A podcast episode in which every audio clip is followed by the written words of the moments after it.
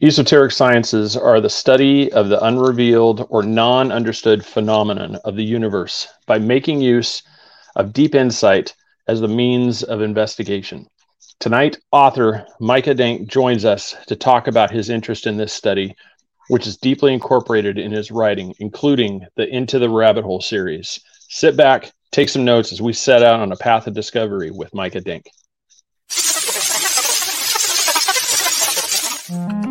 Welcome to the Three Beards podcast. My name is Craig, along with Austin and Chris. Passed to a new generation of Americans born in this century.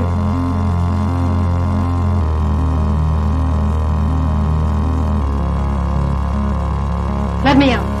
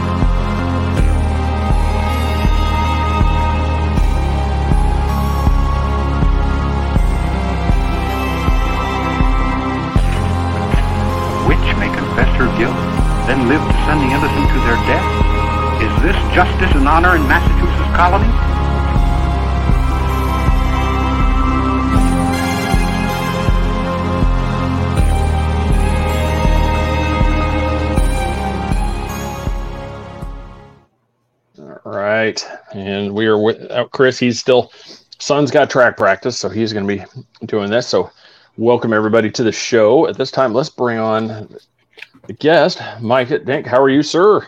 I'm great. How you guys doing? Good. And um, while we're got everything here, I'm going to show uh, everybody can go to his website as well, and that is micahdank.com, and it's right up here into the rabbit hole. You and if I wasn't mistaken, you've released book five of the six. Nope, I series, correct? released book six too. All of them are out now. Oh, so all of them are out. Okay, I was looking on there and I just I couldn't see if it, um if that one had been out yet or not. So that's why I was Yeah. so you can get all all those in.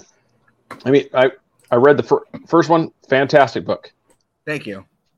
That one that one was excellent. I it's I one of the descriptions that I I saw in there was that it was like you know somebody's compared it to Dan Brown, you know Da Vinci Code, and it, it was it was for me it, it, was, it really read a lot like that too. I mean it was I appreciate that. That's a high compliment. He's kind of who I based my entire series off of. Just the way he does with like cryptograms, anagrams, little hidden puzzles. I've really based my entire series off of this kind of thing.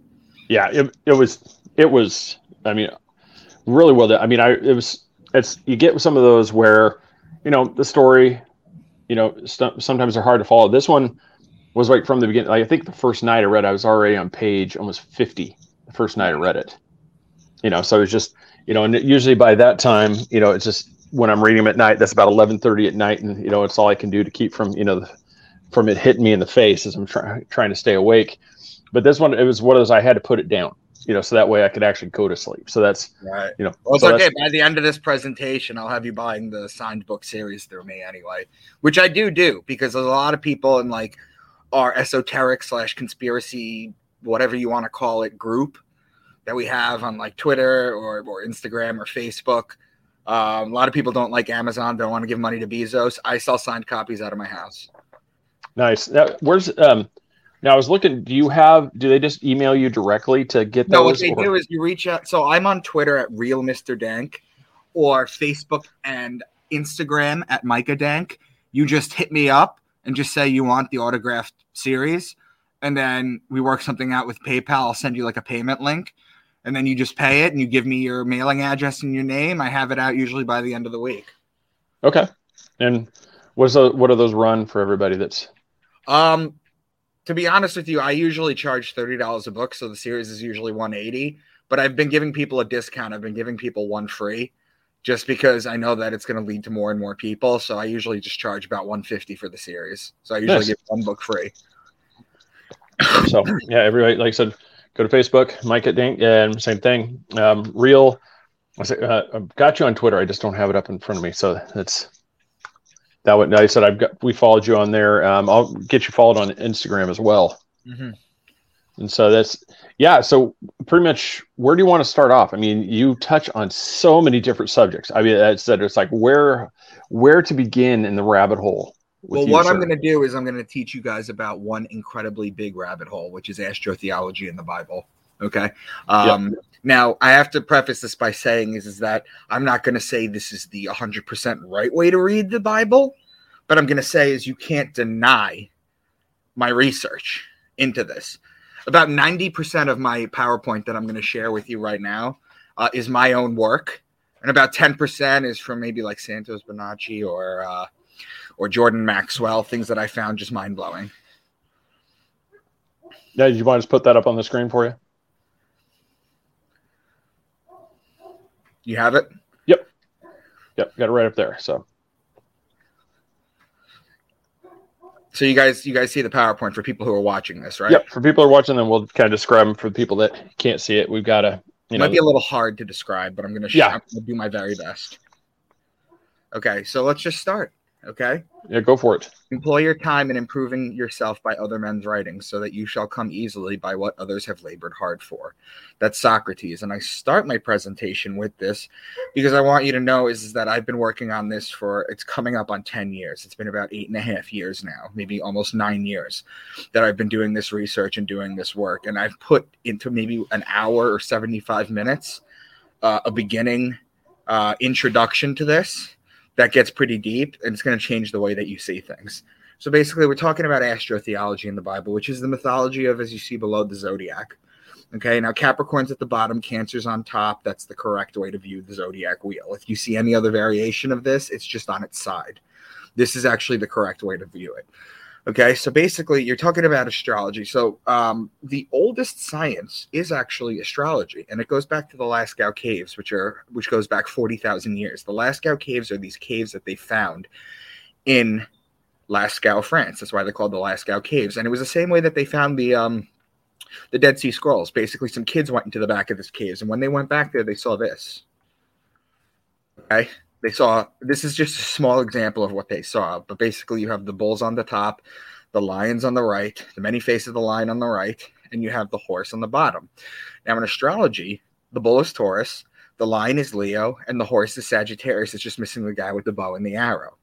What they Mhm. did was they carbon dated this wall, and it came out to about 40,000 years, plus or minus 5,000 years. Now, before people jump on me and say carbon dating is not accurate, that's a half truth.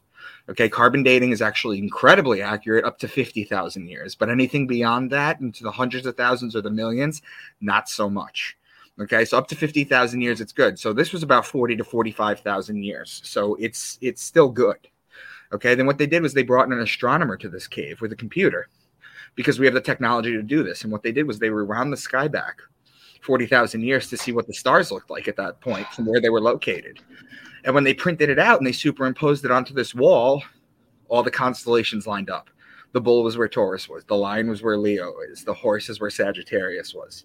So we've known about the zodiac for about 40,000 years. This is the time frame where we're still in the food chain. Wow. You know, that's basically what it is. And we've known these constellations and they've stayed relatively safe, relatively the same over time. Okay. Now, there's things you can ask in the Bible. Okay. These are just general questions that you ask. How Jesus was able to heal the blind, how he walked on water, how he walked, turned water into wine, why he had 12 disciples, why he was betrayed with a kiss by Judas, why he was dead for three days, why is his birthday on December 25th. Now, all of this can be explained with astrology, which I'm going to get into. Genesis 1:14 says, "Let lights appear in the sky to separate the day from the night. Let them be signs to mark the seasons, days, and years." And that's what the zodiac does. In each zodiac sign, it tells you very specifically what you have to do. Okay? Now I'm mm-hmm. going to go into the 12 signs and explain it to because for people who don't know what the 12 signs are, the who are just familiar with the names, what I'm going to do is I'm going to teach you information about the zodiac and I'm going to give you keywords that represent each sign and then we're going to find patterns in the Bible, okay? Okay. All right. So the first sign I talk about is Aquarius. Now the year actually starts in Aries, but I start in Aquarius. Um, the first sign which I talk about is Aquarius, which is represented by the man with the water pitcher. This, I wrote here the story of Zeus and Aquarius. So the story of Aquarius goes back to uh, the Greeks. What happened was Zeus saw a 14 year old boy, a beautiful boy on earth, and he wanted in heaven. And the father wouldn't give it to him. So Zeus ended up bargaining him. He gave him like food and he gave him uh, water and he gave him livestock. He made him very wealthy. He took the boy up to heaven. The boy on the picture on the right Aquarius, the man with the water pitcher pouring it out, the boy had that water pitcher, and in it he had what was called ambrosia. For people who aren't familiar with what ambrosia is, ambrosia is basically the nectar of the gods. It's what the gods used to drink. Okay, nowadays it's just a tangerine with whipped cream salad. Okay, but that's what they basically used to use. Now, what happened was he got sick of always serving the gods. So one day he took the water pitcher and he poured it over the side of heaven, like you see in this picture, okay, which flooded the earth which is where the Greeks get their flood story from. Zeus, in a moment of reflection, was going to punish him, but then he reflected and he realized that he he was young. He kind of took him away from his family and everything he knew. So instead of punishing him, he immortalized him as the constellation Aquarius. So whenever you hear the word "son of man," man, baptism, because this is how you baptize someone, the priest with the man with the water pitcher pouring it out onto the baby, water pitcher, fountain, stream, river, lake, pond, things of that nature you're talking about Aquarius. Then Pisces is the sign of the two fish in the water. Um, whenever you hear fish or water, basically every water example I just gave you in Aquarius, it's the same thing. Okay, so the first two signs I talk about are both water signs. Now, in astrology, Aquarius is actually an air sign, whereas Pisces is a water sign. But because there's water in Aquarius, in the sign of it, uh, you can use it to describe in the Bible that. Now, the ram is Aries. Aries is the ram. And in Aries, you have March 21st, which is the spring equinox. It's a 12 hour day, a 12 hour night. It's also the Passover or the passing over of the sun over the equator. That's in astro- astrotheology. In Judaism, the Passover is when God passes over the Egyptian houses and smites the firstborn children, firstborn sons of anybody who doesn't have the lamb or the ram's blood on their doorstep. That's where that comes from. Now, in Christianity, the passing over is changed and it's called the resurrection of God's Son. So you have the Passover and the resurrection. Both Passover and Easter are always in Aries. So whenever you hear ram, lamb, shepherd, ram's horn, you're talking about Aries. Then Taurus is the bull it's as above, so below. When you look at the sky and you see Taurus during the season where it's supposed to be, you know that you need to put the plow on the bull so that you can plant the seeds so you can harvest in Virgo and Libra. So whenever you hear bull, ox, calf, cow, because a cow's a female bull, you're talking about Taurus. Then Gemini is the sign of the twins. Again, it's another Greek story. It's the story of Castor and Pollux Troy, whose sister was Helen of Troy. This is the story of Achilles. So whenever you hear twins or brothers, they're talking about Gemini. Then Cancer is the crab, and it's the sideways moving creature. So what the sun does is the sun, starting on December 25th, rises a degree on its axis. The next day, it rises an additional degree, an additional degree, an additional degree. Every single day, an additional degree. Okay, days get longer, the nights get shorter, it gets warmer. When it hits June 21st, that's the summer solstice. That's its height. Then, just like the crab walking sideways, the sun walks sideways for three days. It stays at that height. And then on June 25th, it drops a degree. And then the next day, it drops a degree. And then every day forth, it drops a degree until it hits December 21st. Okay. Which is when the sun does not rise above the horizon anymore. So the ancients used to say God's sun was dead. And then it walks sideways for three days, like it did in June. So that's where we get God's sun was dead for three days. Okay. Uh-huh. Now, the crab in ancient Egyptian time was known as the scarab. We even get the word crab from scarab. Okay. Now the Egyptian zodiac changed slightly. Um, the crab used to be the scarab, which is the beetle. That's why uh, St. Augustine called Jesus the good beetle. And um, the Sphinx actually represented Leo. Okay, so those are the two changes they made in the Egyptian zodiac, but aside from that, it stayed pretty much the same. So whenever you hear crab or beetle, they're talking about Cancer, which is not very often. Then Leo is the king. He's the lion. He's the king of the jungle. The ruling planet of Leo is actually the sun. So when they're talking or they metaphorically say the kingdom of heaven on earth, they're talking about the sun being in Leo because it rules the sun. It's the sun's rightful place is in Leo. So whenever you're talking about lion, lioness, cub, you're talking about Leo. Then Virgo is the woman holding the wheat stalk. So remember before when you said that you plant in Taurus? Well, the virgins would cultivate the wheat in Virgo in order to make the bread for the year. So whenever you hear virgin, wheat, grain, seed, barley, corn, grainy things, uh, things that you harvest, the Virgo is when you harvest. Libra is the justice the scales, the balance, the just one. The reason it's the justice is because it judges God's sun as it passes over the fall equinox and begins its descent into winter, into cold, into death. Okay. So whenever you hear, because Libra is the justice, it's the scales, it's the balance, the just one, lawly things, things like law, judge, justice, the just one, divorce, marriage, court, things that are lawly. That has to do with Libra. Libra is also wine season. You plant in Taurus, as I mentioned and then you press the wine in Libra. Okay, you ever been to a vineyard before? Uh, you they have a lot of bachelorette parties that happen in the spring, but that's stupid because when you go there, the, the, the vines are bare. When you go to a vineyard in September, October in Libra, you can literally walk down. It's very flush, and you can just pick the grapes off and eat them. Okay, so wine, vineyard, wine press, things of that nature are Libra as well. Libra is also olive oil season. So the olives grow throughout the year and then you press them into oil in Libra. So whenever they're talking about oil, they're talking about olive oil usually. And that has to do with Libra. Then Scorpio is the scorpion and he is the betrayer. When a scorpion bites you, it leaves an imprint in your skin that looks like a pair of lips. It's why the mafia has the kiss of death. And it's why Jesus was betrayed by Judas with a kiss. The idea behind astrotheology, the main point, is that Jesus is not the S O N of God, he's the S U N, the Son of God, the sun in the sky. It's solar worship. Okay. And I'm going to make a case for that. Now, the sun is judged in Libra and is betrayed in Scorpio. And just to mention, too, Judas represents Scorpio. Each one of the um, disciples represent one of the zodiac signs. There's 12 disciples, 12 zodiac signs. Okay, so the sun is judged in Libra and it's betrayed in Scorpio. Then finally in Sagittarius, this is where the bow and the arrow shoot the sun and inflict further punishment on the sun.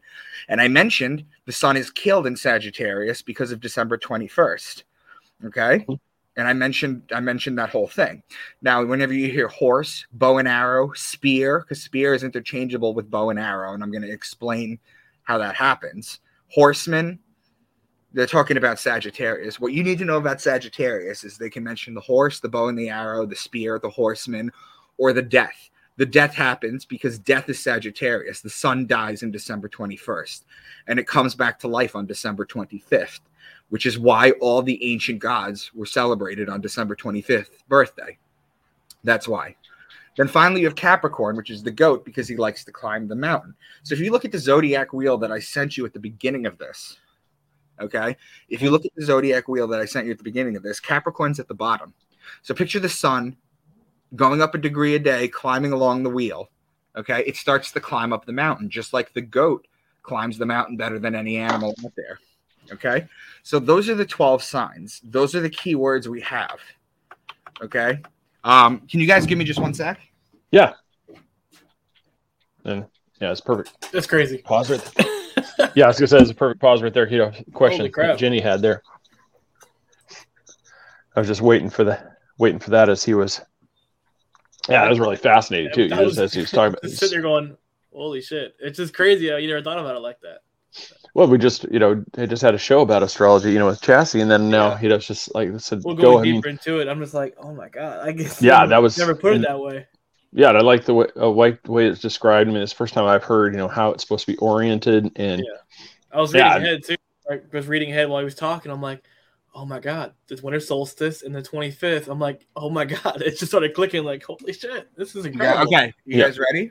Yeah, well, real quick, did you see that um, question? Uh, Jenny asked, was this all based on the northern hemisphere?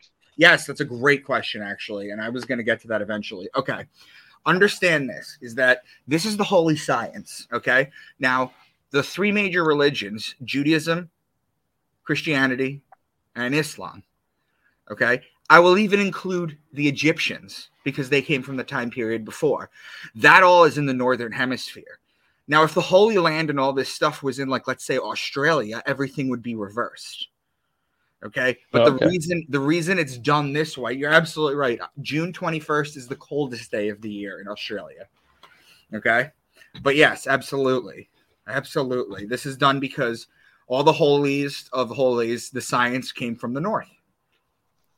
Awesome. Yeah. So that was, and it was perfect, perfect segue to bring that in too. So Yes, perfect. Okay. no, so this is awesome. I'm, I'm, I'm, at, I'm, let's go. I'm, I'm, taking notes as we're going along here. Okay, so now there's names that Jesus has given. I already told you that Jesus is the S U N. Mhm. Now, following that along, there are names that he's given in church, nicknames that are all astrology based, but nobody has any clue what they are. They just give him the names. You ready? Mhm. He's called the scapegoat of Israel, the goat sign Capricorn. When the sun is in Capricorn, his name is the scapegoat of Israel. When the sun is in Aquarius, he's the son of man, the sign of the man, the man sign Aquarius. When the sun is in Pisces or Jesus is in Pisces, he's known as the fisherman of men. He's also why he feeds the masses with two fish. Two fish are the Pisces. When the sun is in Aries, he's known as the Lamb of God or the Good Shepherd. When the sun is in Leo, he's known as the Lion of Judah. The lady holding the stalk of wheat, Virgo, he's born of a virgin and he's called the bread of life. Libra, the scales of justice, he's known as the just one. He's also betrayed in Scorpio. He dies in Sagittarius on December 21st. It's also why he's worshipped on the sun day because he represents the sun. Okay, the Jewish religion goes back to Saturnalia worship. That's why they that's why their day of rest is the Saturday or the Saturn day. That's where that comes from.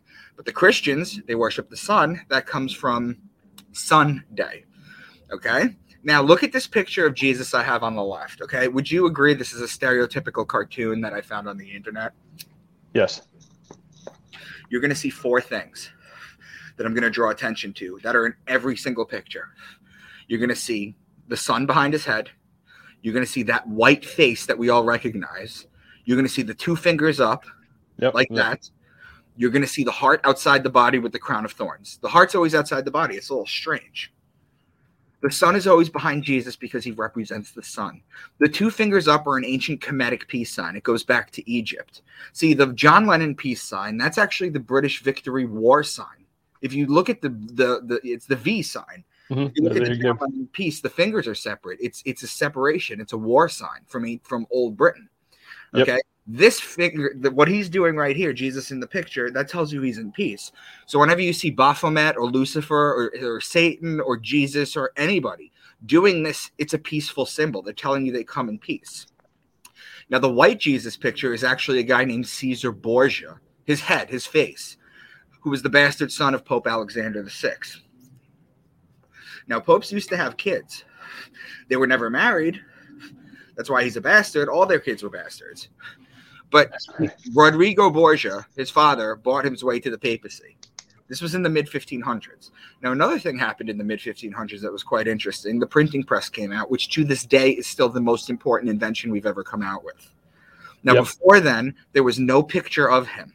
And when he got he ascended to the papacy, he decided to make his son that face.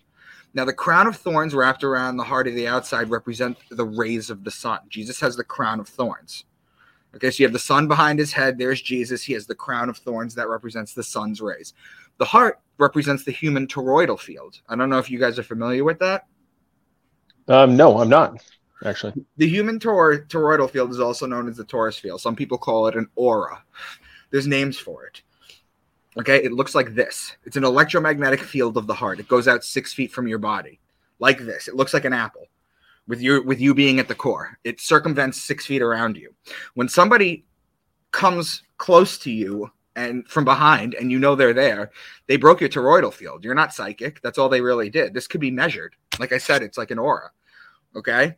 And the important thing to remember about this is that it goes around six feet. That's why all the elites right now with the COVID or everything are trying to keep you six feet apart.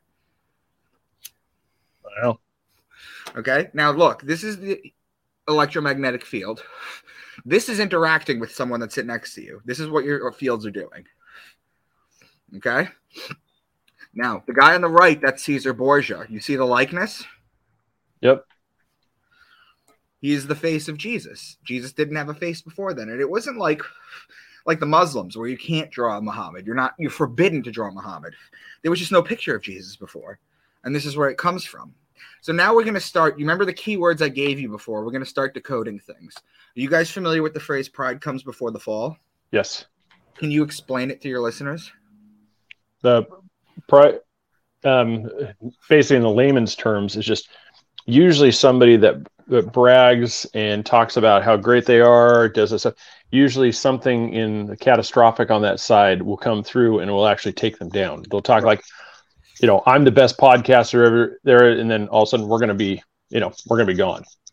It's like pride comes before the fall. Right, which is how a lot of people take it. Now, Mhm. do you know what a group of lions is called? Pride. Exactly. A group of lions is called a pride. Pride is the lion. Lion is Leo. Leo is in July and August. That comes before the season of the fall. Okay, so that's how you interpret it with astrology. Have you ever heard that before? No, that's that's the first time I've ever heard it tied in with astrology. That's that's awesome. Okay, now in the next one, next slide, is the book of, is a, a phrase from the book of Micah, my namesake, where he predicts that the Savior is going to come from a town called Bethlehem. Again, to understand this, you have to know your Hebrew. You have to know your Hebrew. You have to know your Greek. You have to know your um, English, of course, your English, your Greek, your Hebrew, uh, your Italian. You have to know. You have to know. You have to be familiar with these languages in order to follow what I'm going to do. But basically, in the book of Micah, he predicts the Savior will come from a town called Bethlehem. But you, Bethlehem Ephratah, though you are small, Micah 5 2, but you, Bethlehem Ephratah, though you are small among the clans of Judah, out of you will come for me one who will be ruler over Israel, whose origins are from old, from ancient times. However, Bethlehem is a combination of two words in Hebrew. It's Bet, which means house, and Lechem, which means bread. Bethlehem. Okay? So the house of bread. Well, each zodiac sign is called a house. It's called a house. It's called an eon. It's called a mansion. In the Bible, it says, In my father's home, there are many mansions. They're talking about the zodiac signs. The house of bread is Virgo with the wheat stalk, the virgin. So, what he's really saying, encoded, is the Savior will come from a virgin. Wow. Damn. Okay. Now, I've given you the key words again that you need to look to be able to decode this. So, we're talking Deuteronomy 32 right now. I've highlighted them. There's eight of them. And I'm going to explain two more to you. But you're going to see how many signs are just in one paragraph when you understand the key words. He gave them honey from the cliffs and olive oil from the rocky ground. He gave his people butter from the herd and milk from the flock. He gave them lambs and goats. They had the best rams from Bashan and the finest wheat. They drank the best wine made from the juice of red grapes. But Jeshurun became fat and kicked like a bull. You see all the signs? Yep. Yep. You got everything. Le- so, yeah. Libra, lambs, Libra, Leo, Virgo. Yeah. Aries, goats, Capricorn, Rams, Aries, wheat, Virgo, wine, red grapes, Libra, bull, Taurus. There's two more that I've italicized. He gave them honey from the cliffs. In the sign Cancer, the crab, there's a group of stars called the beehive cluster. So that's metaphorically where the honey comes from. And the milk would come from what's we know as the Milky Way galaxy. It just makes sense, which has been referred as far back as the Egyptian Book of the Dead. They talk about the Milky Way galaxy. Okay. Now, the Milky Way galaxy's center is in Sagittarius. So, your land from Cancer, the beehive cluster, to Sagittarius, when they talk about the land of milk and honey, that's what they're talking about. They're not talking about a literal place, it's in the heavens. Wow. Okay. Now, gonna I'm Yeah. very stunned. Yeah. Keep keep rolling. it's okay. Writer's cramp here by the time we're done with the show. to the Mount of Olives. Jesus led his disciples to the Mount of Olives after his last Passover so that he could teach them a few more things, pray, then wait for Judas to betray him. While walking to the Mount of Olives, he gave the parable of the true vine. So now I'm going to teach you how to follow the zodiac as I have the wheel on the left, okay? Mhm. Passover takes place in Aries, so find Aries, it's on the left. We're right after that, he walks to the Mount of Olives. Olives and olive oil are in Libra. Those are opposing signs. So he goes directly across to Libra. While in Libra, he's waiting for the betrayal. Well, Scorpio's the betrayer. I've already mentioned that. So you go across from Aries to Libra and then next to Scorpio, and then you go back to Libra so he can give the parable of the true vine, vineyard or wine press. This is how everything is encoded. It's always encoded in neighboring signs or opposing signs. This is the most important thing that you have to realize. These are all patterns. Okay. These are all patterns that you're going to consistently find throughout this. now, Revelation 4 7. The first living creature was like a lion. The second was like an ox. The third had a face like a man, and the fourth was like a flying eagle. Now, there's some people who think this is literally what the animal looks like, right? It's a four headed thing. However, the first living creature was like a lion, that's Leo. The second was like an ox, that's Taurus. The third had a face like a man, that's Aquarius. The fourth was like a flying eagle. In astrology, the Scorpio scorpion is the belly crawling creature. It's known as the lowest form of life on earth, much like the snake was sentenced to crawl on his belly after the deception in the Garden of Eden. It's a punishment, it's a low form of life to, to just crawl on your belly. Now, in astrology, its evolved form is the eagle, which is the highest flying form of life on earth. And the eagle's evolved form becomes the phoenix. And what's the story of the phoenix? It's the story of Jesus, the Son, S U N, of God. It's a flaming ball that dies December 21st and then rises from his ashes three days later. So the eagle becomes Scorpio. Leo, Taurus, Aquarius, and Scorpio are the four fixed signs of the zodiac. In astrology, you have things called mutable signs, cardinal signs, and fixed signs. The reason they're fixed signs is because they're fixed in their season. The first living creature was like a lion, Leo, that's right in the dead of summer. Ox, Taurus, that's the dead of spring. Aquarius, that's the dead of winter. And Scorpio is the dead of fall. Okay, now watch this. You see the zodiac wheel on the left? You have Lion, Leo, Man, Aquarius. Those are opposing signs. Ox, Taurus, Eagle, Scorpio. Those are opposing signs. It makes an X through the zodiac wheel. Okay. Wow. So, so it's a very so this is what they're talking about actually. This is what deep down it's encoded to say. Now I'm going to read you Revelation 12, which is the story of the woman and the dragon. Are you familiar with that one? Yes. Okay. A great sign appeared in heaven, a woman clothed with the sun, with the moon under her feet and a crown of 12 stars on her head. She was pregnant and cried out in pain as she was about to give birth.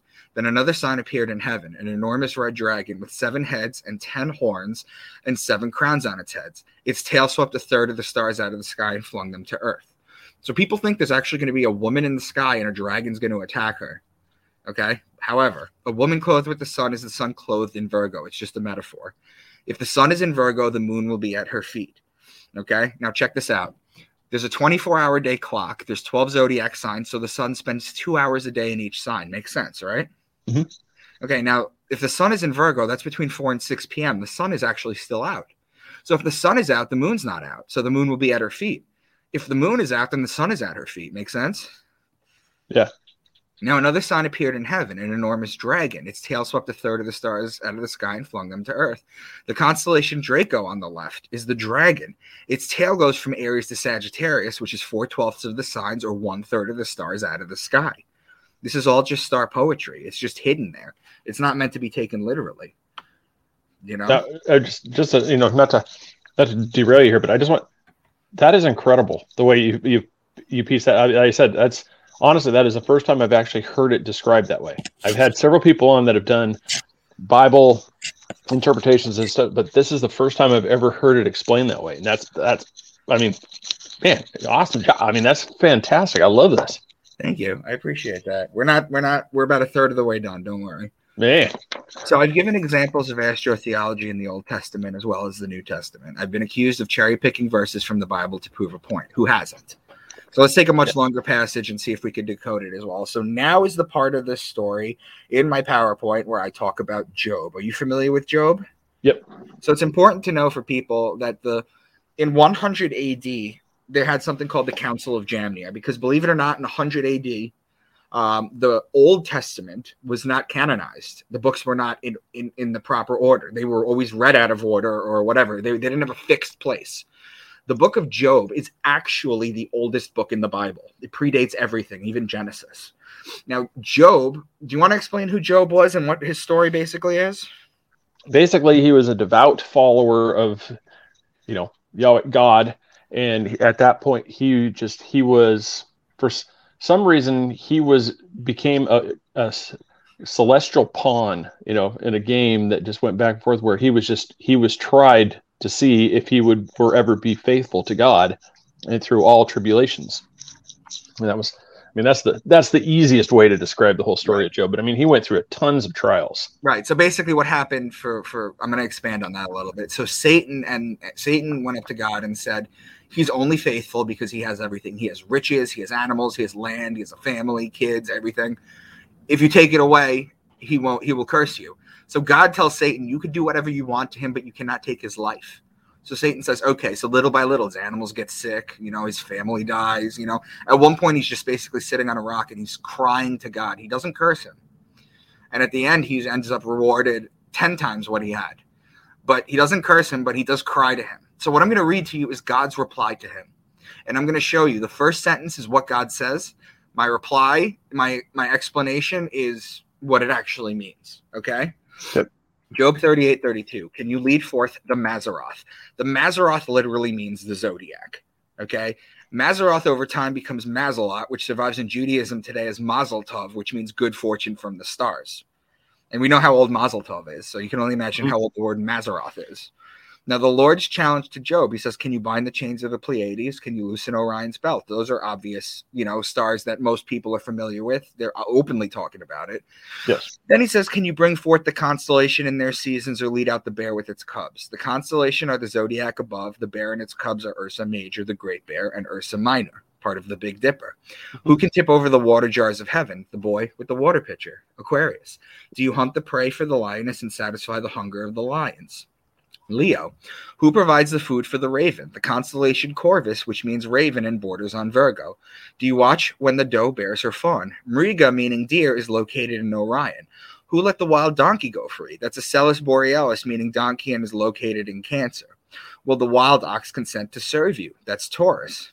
The wings of the ostrich flap joyfully. Lambda Aquilae or Al Thaliman, which means two ostriches in Arabic. You give the horse its strength? It laughs at fear, afraid of nothing. It does not shy away from the sword. The quiver rattles against its side, along with the flashing spear and lance. Sagittarius with the bow and the arrow. I mentioned the interchanging between spear and bow and the arrow. Mhm. In the Bible, there's two important murders that happen, or the two most important murders that happen. One would be Jesus. He's hit with the spear of destiny on the side to check if he's dead. The other one is Cain and Abel, the first murder. Okay. Cain actually hits Abel in the head with a rock and then buries him. However, the word Cain in Hebrew actually means spear. Okay. So spear is the kind of uh, death weapon that is used, and it's used interchangeably in Sagittarius, which is the death, December 21st. Does the eagle soar at your command and build its nest on high? Aquila is the Latin name for eagle and is a constellation a few degrees above the celestial equator. Finally, he says, Can you pull in Leviathan with a fish hook? That's Pisces. Pisces. Now I went through each and every single I went through each and every line of his challenge. It's all astrology. You can see that now. Yeah, that's yeah, that is yeah, I mean it's I don't doubt that at all. I mean that it's right there. I mean it's just it's like one after another. I mean they're de- definitely t- so I mean just as a little note for me, what where was you know, I mean why is this so veiled? I mean is you know why is this so hidden then if I mean if I'm gonna get into that later. okay, yeah, I'm sorry, I'm jumping ahead. No, don't worry about it. I'm gonna get into that later. I'm gonna explain it. Okay. Answers to questions at the beginning. Remember our questions at the beginning? How Jesus was able to heal the blind. Well, now we're not talking about the S O N. We're talking about the Son of God, the light of the world, the only begotten Son, right? Jesus was able to heal the blind. Um, the man came up to Jesus and Jesus touched his eyes and he was able to see. However, if Jesus is the Son, the Son does the same thing. Right now it's dark outside. You don't have the gift of sight. But when the sun comes up in the morning and it touches your eyes, suddenly you can see. Able to see. The blind. How he walked on water. Have you ever gone fishing and seen a sunset on a lake before? How the sun walks on water? Yeah. Okay. How he turned water into wine. So basically, the reason God is considered a man and earth is considered Mother Earth, a woman, has to do with God's reign. Okay. It's the sacred fluid. Okay. It's God's reign. In Hebrew, the word is shemen. We get the word semen from it. Okay. God's sacred fluid pours down onto Mother Earth, impregnates her, and from her belly, everything grows trees, vegetation, fruits, foods. Okay, so that's why they're considered that. So now you have Taurus, remember the bull? You look at the sky, you see the hmm. bull, you plant. Okay, we have machines that do it now, but back the ancients used to use a bull. We turned water into wine. The it rains, April showers bring May flowers, that's Taurus. It rains and it rains and it rains. And then what happens is it turns, you know, the grapes grow, and then you pick them in September, October, and you crush them into wine. That's how you turn God's water into wine. It's a process. It's not something literally, it's not a parlor trick, it's a process. Why he had 12 disciples, I explained that. Why he was betrayed with a kiss by Judas, I explained that. Why he was dead for three days, I explained that. Why is his birthday on December 25th? I explained that. Um, the thing about the 12 disciples, I'll just give you one more example. I'm not going to go into all of them. But are you familiar with Simon Peter? Yes. Okay. So my name is Micah. Sometimes people call me Mike. You know, uh, Jonathan, John, Thomas, Tom. But Simon Peter, that doesn't really make sense unless you know your astrology. Do you remember what Simon's job was? Oh, he, was he- was he the gatherer? No, he was the No. fisherman. Fisherman. Yes. Okay, now what sign of the fish? Pisces. Exactly. Do you know what the ruling planet of Pisces is? Uh, that's that, that I don't. It's Jupiter or Jew Peter. Okay, it's a combination of two words. It's just they're just playing with words. Okay, so Simon Peter represents Pisces, Judas represents Scorpio. Each one of them have stories behind that. You have the brothers too; they represent Gemini. I mean, it, it- it's all right there. Now, doesn't stop there. It's not just random passages in the Bible that can be decoded this way. We're going to go through the entire book of Matthew to show how deep this runs. But I need another minute. Okay, I'll be right back. Oh no, you're good. My God. I'm not sure going at the moment, but I just don't see much about Gemini. You know, that's why I'm, I'm listening. I'm like, Gemini rarely comes up in the conversation so far. That's why I'm always listening. Like, where's Gemini? Yeah. Well, you could always ask him. Is like, why is Gemini Yeah. not getting much That's love I was here? waiting. You know, like he said, he was only a third of the way through. I'm like, all right, I'm gonna ask him like, hey, where's Gemini in this thing? Because it's all about like the main ones: Libra, Virgo, Taurus, Scorpio. I'm like, oh, I was like, damn, what, am I not important? Makes you wonder what. Yeah, we could. Well, we, yeah, we could definitely figure this out. Nice. Yeah, I was just as we were commenting with you know a few people too. It's just like for me, this is just um because I'm not kidding. I mean, out of all the shows that we've done on this, I mean, it's that's man, it's just impressive. Um, we were just talking about you're going. So why is Gemini not um, getting much love? It, it will. It, makes it makes a mention in the book of Matthew. There you go. Um, Okay, there you go, Austin. You're there's saved. plenty of times when they talk about brothers, when they talk about twins. You remember the passage where Jesus rides to town on the twin donkeys? Mhm. Well, how the fuck does that make sense? What does he hop from one to another? That's yeah, that's a good point. No, twins. It's Gemini. And I'm going to show you how it's encoded in modern day stuff too. Okay, but now we're going to go through the book of Matthew. All right. What I've done is on the, and the reason I chose the book of Matthew is because it's the first book of the New Testament. It literally has no other reason. I could have done this for any book or any of the four gospels. However, what I have is I have the zodiac wheel on the left and I've circled the area you're supposed to pay attention to. Okay, and then I have the translation on the right. Matthew 3 2, repent of your sins and turn to God, for the kingdom of heaven is near. Each gospel begins at one of the four major points of the zodiac and ends at one of them as well. The two solstices and the two equinoxes, when connected, form a cross. This is known as the cross of God's Son. The kingdom of heaven is Leo, whose ruling planet is the sun, which I mentioned. That's the only sign that the sun rules over. Now, what's closest to Leo out of the four major points? It's June 21st in Cancer. That's why I've highlighted that. Mhm. This is the firmament between Cancer and Leo. These you see these dividing lines that I have that the arrows right over, these dividing lines. This is the firmament. The firmament is not a flat earth with a dome over it. It's not a dome over it. Okay. Some people call them handover dates. Some people call them cusps. Uh, some people call them transitionals. There's plenty of words for what it is, but it's basically the three days, again, three days that one energy, one sign hands over the energy to another. Okay. There's a saying in the Bible that says the firmament shows God's handiwork. Okay. Now, the next passage, Matthew 3 4. John's clothes were woven from coarse camel hair, and he wore a leather belt around his waist. For food, he ate locusts and wild honey. Okay. So that whole passage is just strange. If we take the most famous div- drawing of a man, Leonardo da Vinci's Vitruvian Man, and mm-hmm. superimpose it onto the zodiac, we can make sense of this.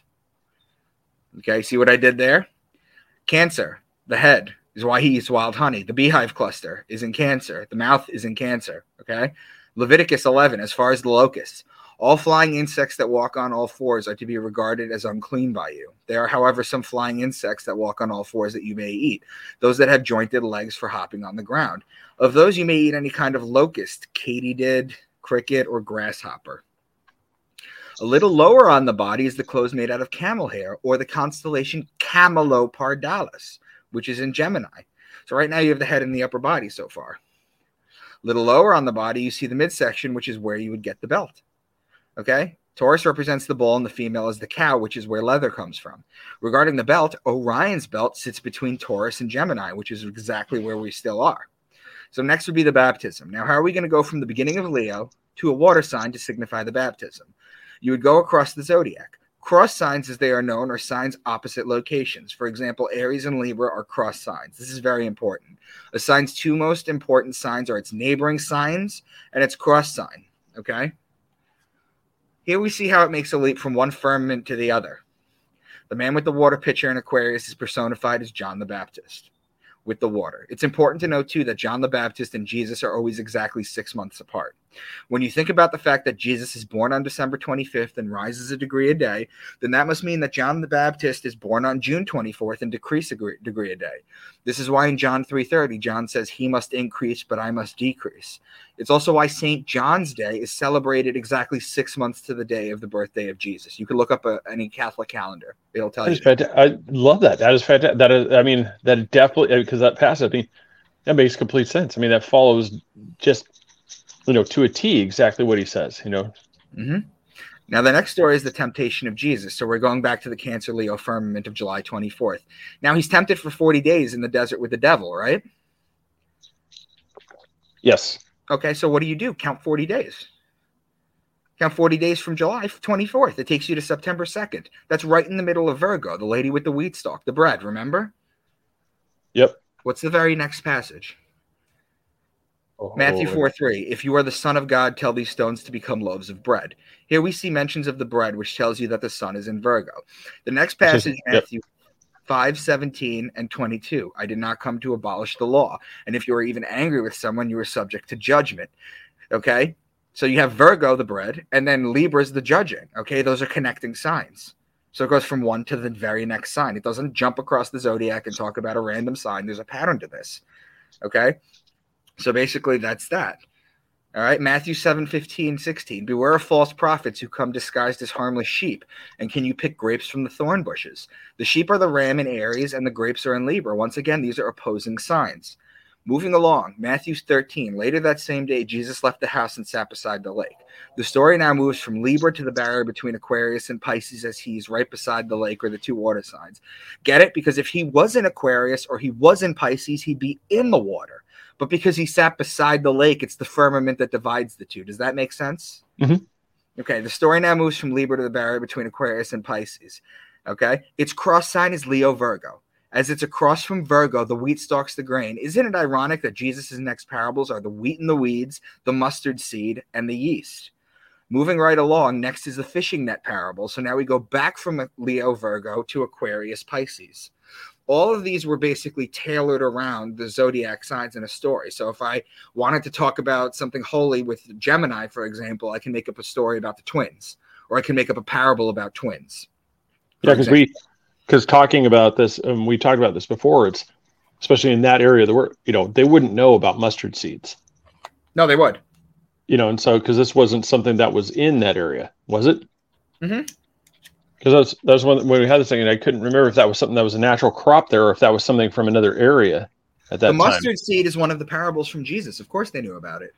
Well, that's why I mean, but just like it was one of those weird things. It's like why use that if if nobody around there would actually know what a mustard seed was? No, people did know what it is, and that's and that's where I was. I would take it's like so that makes sense that they actually they would have known so that that you know that's where I was get, trying to get at. Is sorry about the confusion. That's what I was trying to get at. It's like Okay, so they they knew about it, so it wasn't such a weird thing to put in there.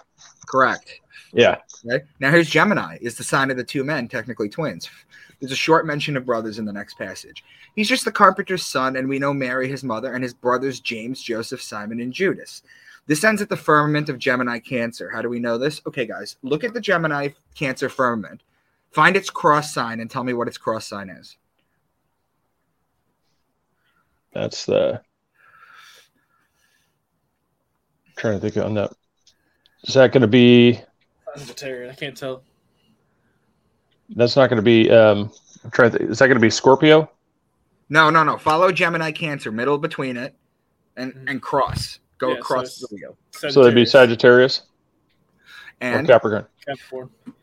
okay, do you know what happens at the border between Sagittarius and Capricorn? I mentioned it. What is Sagittarius? That's the um. That's that's the it, that's the That's final. Because Capricorn, that's right where the seasons change. Right, but what what happens in Sagittarius? So when um, not when he dies. Um, It is yeah. So I thought Yeah. when he dies and then goes into the three days. yes, December twenty first. Mhm. That's the okay. So we were at the so we were just in Gemini. We're still in Gemini and we're crossing over. It follows a pattern. It never deviates from the pattern. Okay, so it's it's the death. Okay, right? Sagittarius Capricorn is across from Gemini Cancer. Do you know what the very next passage is?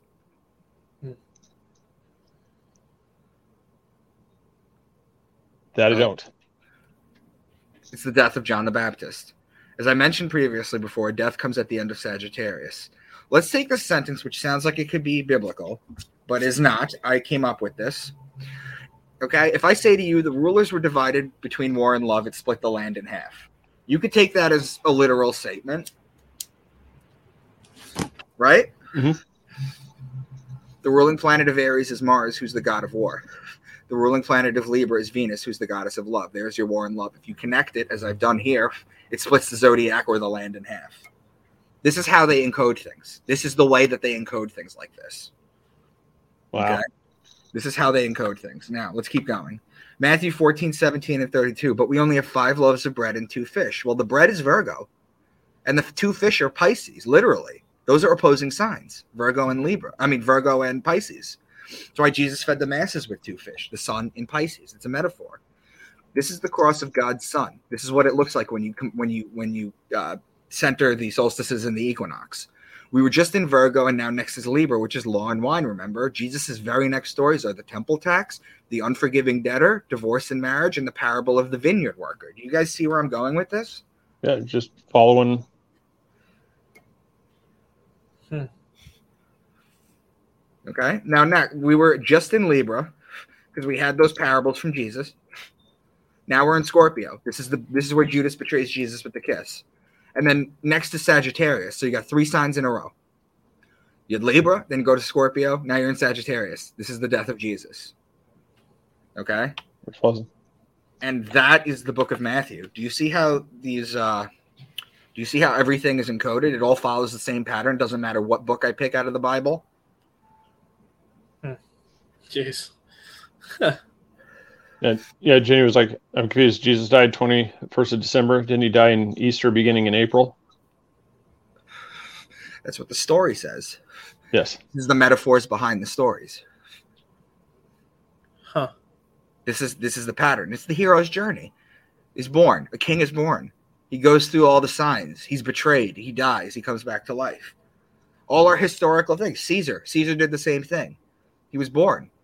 You know, he grew to be king, or he grew to to run the Senate. He's betrayed. He dies. It's the same story over and over again.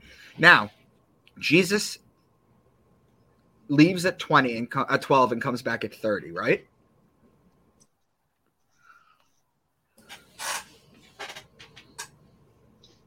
Yes. Okay. I'm going to explain that to you because people always have interesting thoughts on it. I'm going to explain this to you. What happens to a young Jewish boy at the age of 12? He becomes bar mitzvah. He becomes a man. So Jesus becomes a man and leaves to study. He starts his ministry at 30. But why? The ancient Jewish religion has roots in Saturnalia worship before it. It's why their day of rest is a Saturday or the Saturn day. So why 30? Saturnalia worshippers said that you were not allowed to become a teacher until Saturn came back to the point it was when you were born. It just so happens that Saturn takes 30 years to come back. Saturn takes 30 years to go around the sun. Wow. That's why. He's the sun. He's got to go through those, he's got to go through all this. The sun tells the hour of the day. The moon tells the day of the month. The zodiac tells the month of the year. Okay? There's there's there's an infinite amount of ways through what we consider the Big Bang that the world could have come to place. We have a perfect calendar here. To me, this is this just shows a creator. It's a perfect thing. It's a perfect, perfect calendar. Okay. Yeah. That's. Yeah, that's that's incredible. Now Moses goes up to get the Ten Commandments, and when he comes down, he sees them worshiping a golden calf. The sun is gold, and the calf is the bull or Taurus. They were worshiping the sun and Taurus, whereas the Jews are the people of Aries. So he gets mad at them. That's why. What's more likely? The Jews had to run out of Egypt, okay? And they took the clothes on their back, and that was it. They couldn't even let the bread rise. That's why there's matzah to this day, okay? And the Jews ran out there, but they were in the desert for 40 years. They pulled together, they, they, they took all their gold for some reason. They pulled together this massive pile of gold. They built a giant calf to worship. They found welding equipment to do this in the desert while he was up on the mountain getting the commandments. Or it's what I just said the gold is the calf and the bull is Taurus. They were in the wrong time period. Now, the ancient Egyptians used to worship the sun and Taurus, the hieroglyphics of the bull with the sun between its horns. The Jews are the people of Aries. That's why they blow the ram's horn to the sky during the holidays. Christians are the people of Pisces. That's why they have the Jesus fish, as shown below. This is also why Jesus is able to feed the masses with two fish, the two fish in Pisces. Now, you see the Jesus fish on the left, that's actually the Vesica Pisces. Okay, it's when you combine two circles, you, you get the middle. It's the Vesica Pisces. John 21. So Simon Peter climbed back into the boat and dragged the net ashore. It was full of large fish. But even with so many fish, the net was not torn. 153 fish. That seems like a random number, unless you know math. Okay. Do you know what the mathematical equation of the Vesica Pisces is, the Jesus fish? No. Is that It's- 12? It's not 12 times 13, is it? No, it's 247 over 153. They actually knew this. this. They knew this ancient math. They knew this ancient science. They encoded all of this. We'll get to that in a little bit. Genesis 32 30. And Jacob called the name of the place Peniel, for I've seen God face to face, and my life has been preserved. Well, Peniel is just pineal. Okay. And on the left, mm-hmm. you see the Egyptian eye of Horus. And on the right, you see a sagittal cut of the human brain with the pineal gland. That nipple looking thing in the middle, that's the pineal gland. The th- ridge above it, that's Horus's eyebrow, that's the corpus callosum. Okay, this is the seat of the soul. Now, in many British Buddhist traditions, sorry, 49 days is the total mourning period, with prayers conducted every seven days across seven weeks. These Buddhists believe that rebirth takes place within 49 days after death. It just so happens that the pineal gland becomes visible on scans on the 49th day of gestation. How did these ancients know this stuff? Wow. You want to tell me how? You want to tell me how these ancients knew all this stuff? The 153, the 49 days, all this stuff. Uh, uh, That's that's always the mystery right there. It's like how, how they knew. All right, let's keep going. Hell, the flaming inferno. They always worry you that you're going to burn in hell if you learn things like astrology or things of that nature. That you're going to burn in hell. Mhm. How do we detect pain on Earth? It doesn't have to be a male nervous system, but basically the brain, the spinal cord, nerve endings, neurons, the central nervous system. Okay. So let me ask you a question. When you die and you shed all of that, how is your soul going to sense burning? Fire is just a thing of our dimension. Okay. There's no burning in hell. That doesn't happen. Hell is actually winter on Earth. Okay which will make sense. the idea of a fiery pit where you burn for all eternity is ridiculous when you think about it logically. Hell is actually winter on Earth. Why? It's cold. The vegetation and beautiful flowers and plants are dead. The trees shed their leaves and bear no fruit. It's freezing cold out. People tend to get sick more often. Dangerous animals, if they're not hibernating, are starving and scrounging for food. It's dangerous for humans. The Italian word for winter is winter is inverno. Flip a letter, inferno, and pervert its meaning, and you get the concept of hell. This picture is Dante Alighieri's The Divine Comedy. Satan mm-hmm. is in the bottom level of hell. As you can see, he's frozen up to his waist in a frozen tundra because his wings are flapping so hard that it's freezing everything over. Dante knew that hell was winter. Why don't you? Okay. Well, that's it. It's incredible. Satan and Lucifer. Satan does not exist. He's not a red devil with a tail and a pitchfork. In fact, the earliest paintings of him in the 900s, he was actually blue. The Hebrew word for Satan is Hashatan, which literally translates to adversary. In proper context, two competing sports teams are Satans to one another. Lucifer, he's known as the light bringer. Genesis hmm. 1 3. And God said, Let there be light. How can there be light without the light bearer? Lucifer is immediately mentioned in the Bible, if not by name, but by action and purpose. Lucifer is also known as the morning star.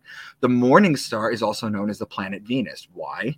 Because the reasoning is if you go out and you look at the sky just before the sunrise in the east, you will see a bright light directly over it. Do do that.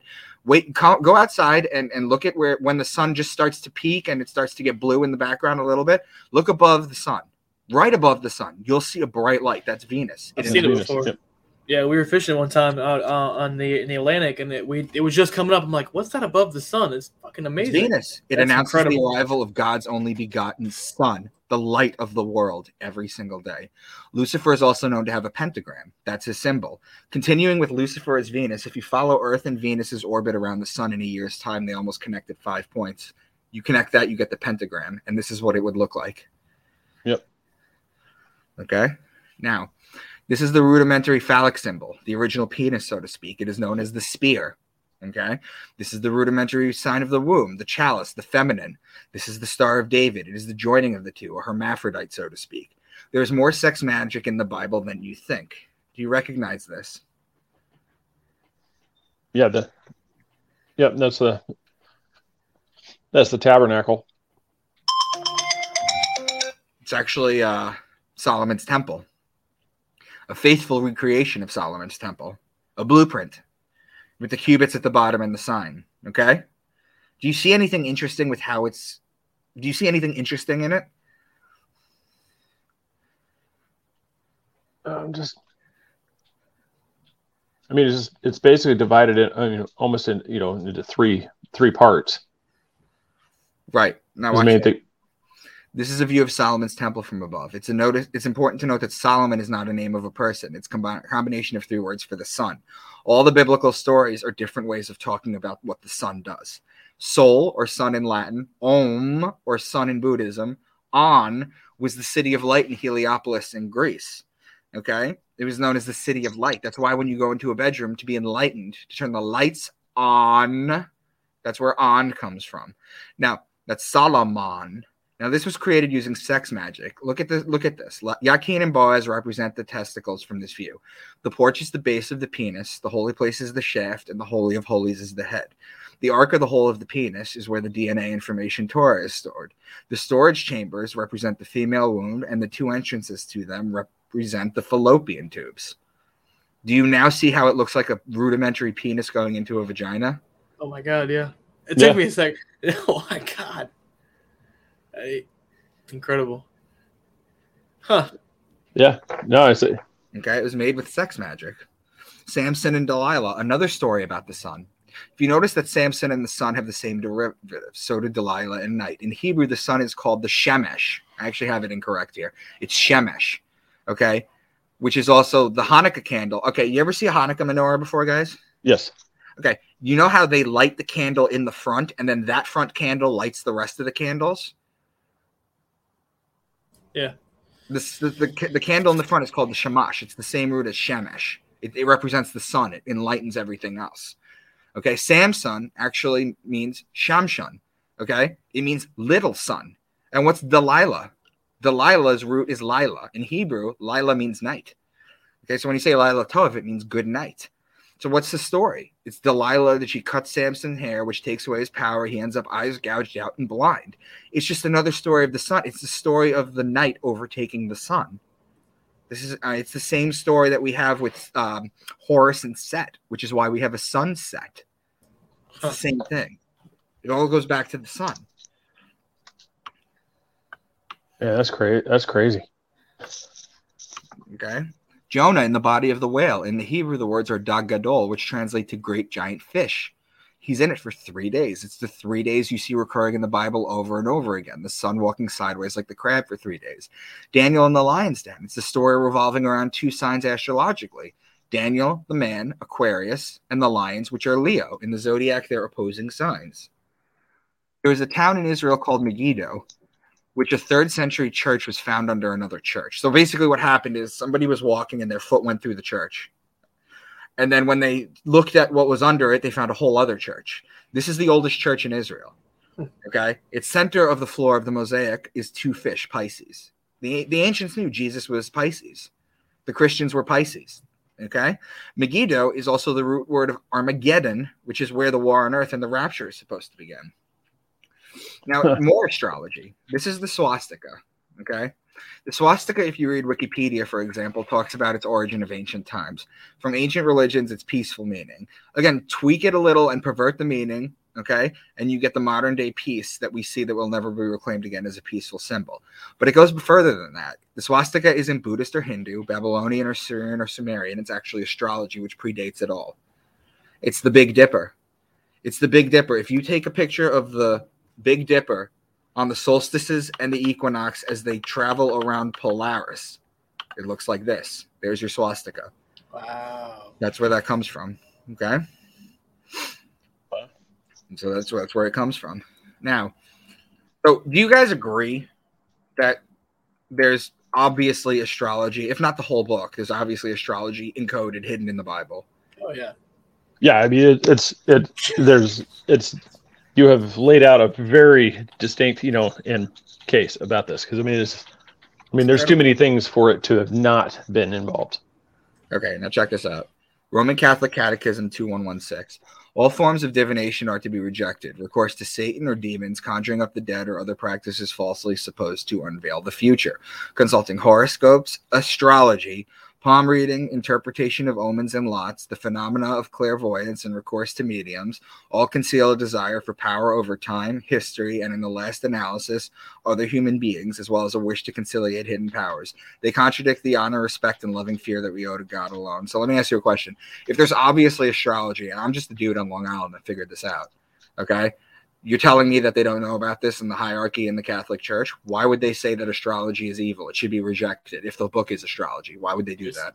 It's the truth. because it it's basically you got to control. You got to control. It's all it always comes down to control. Mm-hmm. Now I'm going to show you how it is embedded and encoded in modern day society. Just a couple examples. The Phoenix Suns. The Phoenix is the story of Christ the Sun, a flaming form of life that dies and rises from its ashes. Jesus was the Son who died for three days and came back to life. That's why Phoenix is Jesus, the Sun is Jesus, the Phoenix Suns. What about the women's Phoenix team? The Phoenix Mercury. Mercury is the ruling planet of Virgo, the only woman sign. Okay, you guys remember the movie Face Off? Mm-hmm. Fantastic. What are their characters' names? Nicolas Cage's character is Castor Troy. His brother is Pollux Troy in the movie. That's Gemini. What about Travolta? His name is Sean Archer. Well, the Archer is Sagittarius, the man with the bow and the arrow. Those are opposing signs on the zodiac. So they throw this in your face. They throw this astrotheology, this astrology in your face without you even knowing about it. Do you remember the Cranberries song Zombie? Mm-hmm. 1990s song for the Cranberry Zombie. Here, Dolores O'Riordan is painted gold, like the sun, and her head dressing represents the rays of the sun, much like Jesus in the crown of thorns. But is it that? Well, what's the very next scene? It's the sun on the cross with the little Sagittarius ready to kill her. Okay, they embed this into music, into movies. They hide this stuff because people Wow. don't know about this stuff. Okay, now modern day things revolving around astrology mermaids combination of man sign aquarius with a woman sign virgo and the fish sign pisces. Aquarius and pisces are connecting signs. Bullfighting aquarius the man and taurus the bull.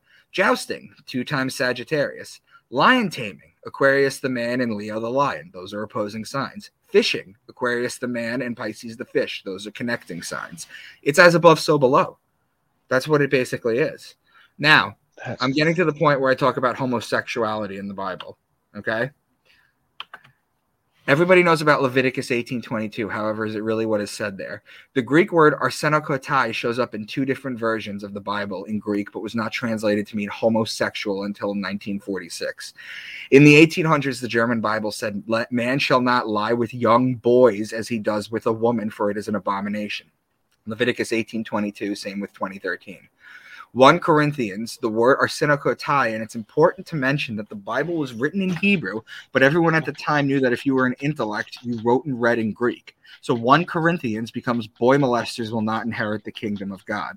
If you were to grab Martin Luther's original German translation from 1534, they used the word Nabenschander in German. Naben means boy, and Schander is molester. The first time homosexual appears in German translation is in 1983. Okay, so all this nonsense with religious people about homosexuality being evil, it's not.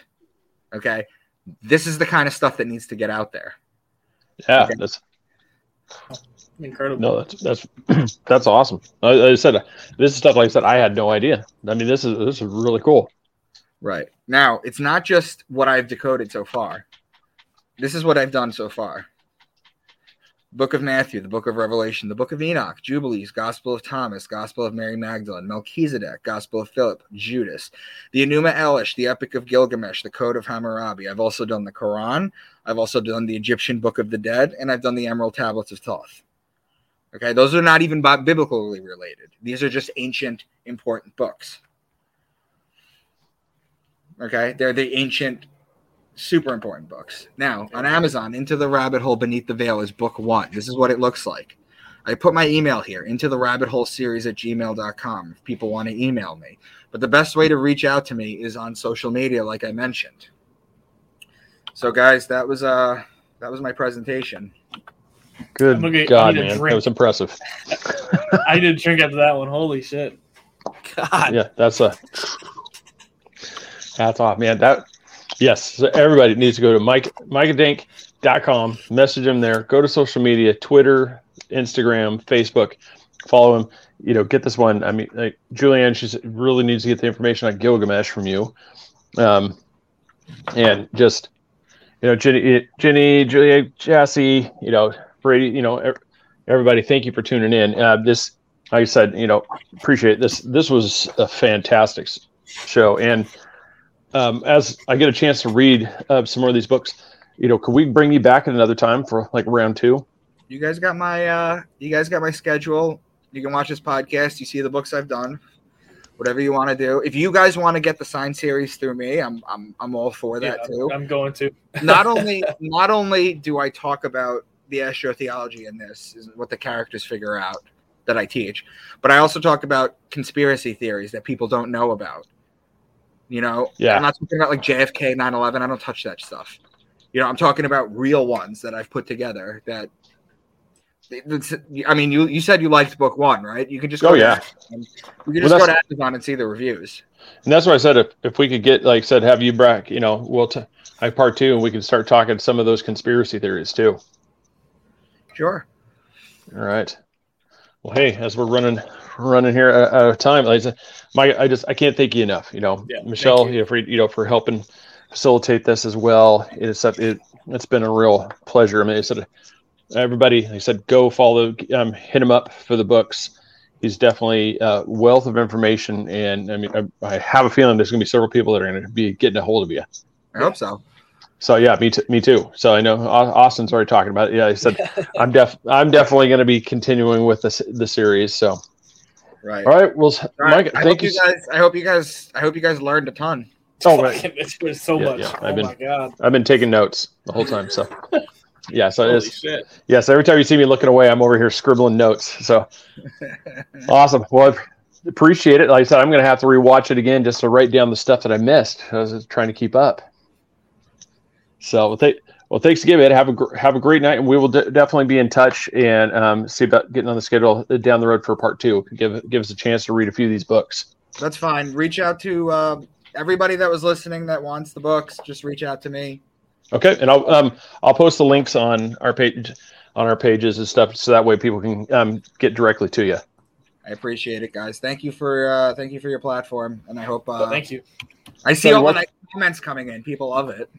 Yeah, that's yeah, that, it really did. So that's uh, so yeah, that's one of those.